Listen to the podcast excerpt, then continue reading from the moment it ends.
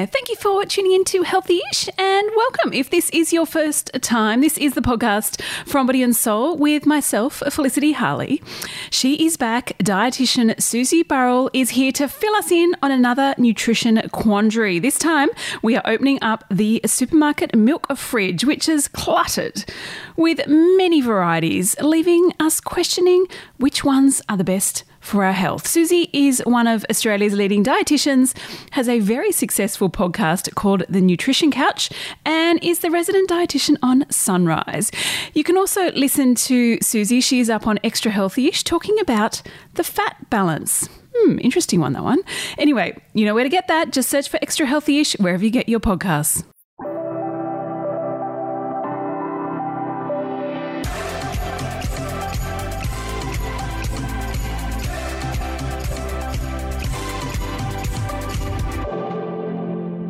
Susie, welcome into Body and Soul HQ. It's so nice to see you in the flesh. Look at us, so professional in here. I know, Love listeners, it. we're in the studio rather than on Zoom. Which is not always the best quality, so this should be pristine.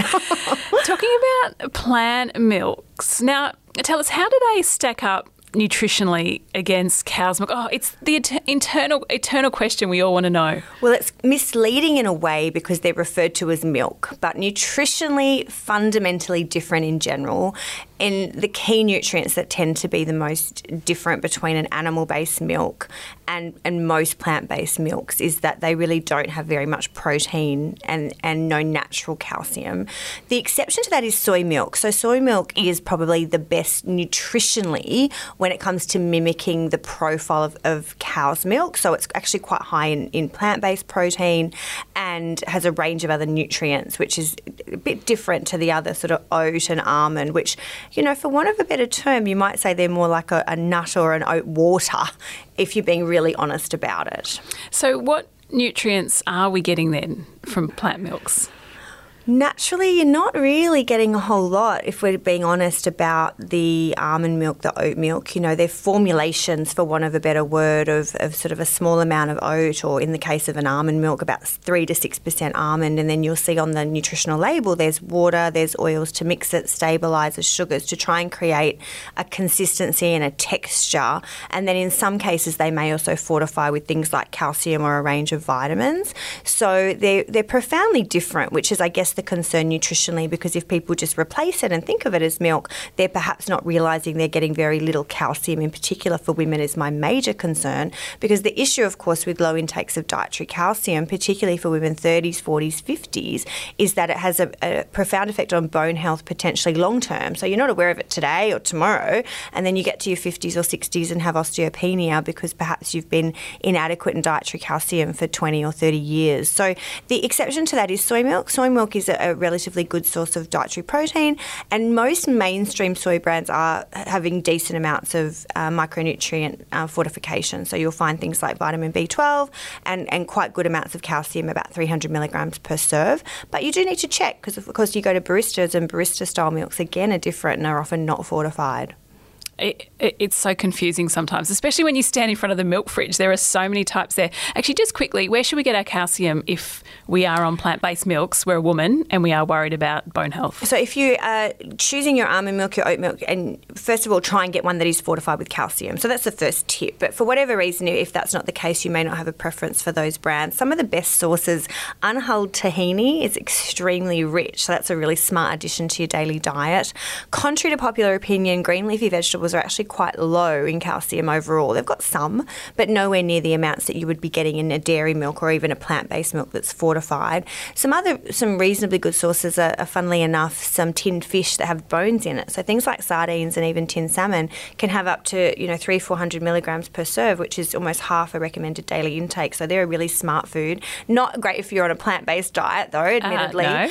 um, you can find also calcium fortified tuna, and then there's a few other products. You can sometimes find it in um, orange juices, fortified food. Some types of tofu may have it. There's a new soy yogurt on the market that has some. Finally, we've got that, um, and you can get a bit from legumes, nuts, and seeds. But it is really worth a check to make sure you're getting at least close or at least one really rich natural source per day, because it is a, a nutrient that can really suffer on a diet that doesn't have any kind of animal product in it. Good tips. What about you know, often when we look at plant milks on the labels, they can have added sugars, oils. What should we be concerned about here, or is it is it okay? It's it's a good question because of course in dairy milk there's naturally occurring lactose sugar anyway, and that's why when you look at the label of, of milk, it has sugar. It's not added; it's naturally occurring lactose. Or in the case of soy milk, you'll again have a natural type of sugar that's coming from the legume. In the case of the oat and the almond milk, for example, they do have you can have unsweetened varieties that don't have sugar added some of the richer tasting ones, particularly the barista blends, will have some sugar in it, and the amounts vary. If we're probably honest, it's not a huge amount overall. You know, certainly it's less than some of the lactose that you're naturally getting from a cow's milk, um, but it really is only serving to sweeten the food. It's not naturally occurring, and the same with the oils. It's it is on the label, and you'd look and say, oh well, I don't want oil in my milk, but it's probably a relatively small amount overall. Um, and in the case of things like almond and unsweetened oat milk, you're really not getting very much at all. It's quite low in calories. So as long long as my client, for example, is ticking the box on their calcium intake or if they're having their coffee or their, their perceived milk based coffee with breakfast, that they're getting another source of protein because that is, you're not getting that from, say, an almond milk coffee in the morning. What about you? I mean, you're a dietitian. What sort of milk do you drink and why? Well, I was a child of the 80s and 90s, so I'm skim all the way, baby. Skim. You know, we had light milk from when I, as long as I can remember at home. And nutritionally, you know, people will say, oh, but saturated fat's important. Now, in Australia, we get plenty of saturated fat. Um, we get it mainly from our dairy and our meat or our um, processed snack foods, our banana breads and treat type foods. So when you model diets, you know, we don't really need extra saturated fat from dairy, most of us. Indeed, until the age of five or even a little bit older in childhood, the kids need it for brain development. So I certainly don't recommend uh, low or reduced fat milks for kids under five or even a bit older if there's no concern about weight gain. Um, but for adults, there's no real benefit to having the extra fat from milk unless you really love it. And certainly I grew up in that time where we didn't love that mouthfeel of fat. So I've always used skim um, and I prefer it.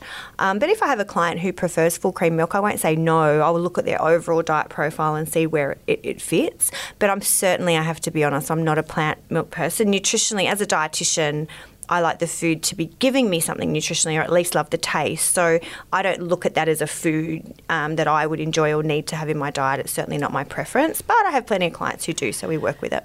Look, I'm also a child of the 80s, but I love a full cream milk. But perhaps I didn't appreciate how high in saturated fat it actually is. So I have cut back over the years when I had my cholesterol tested and it was up a bit. And I'm like, wow, that maybe that's because of all this milk that I drink.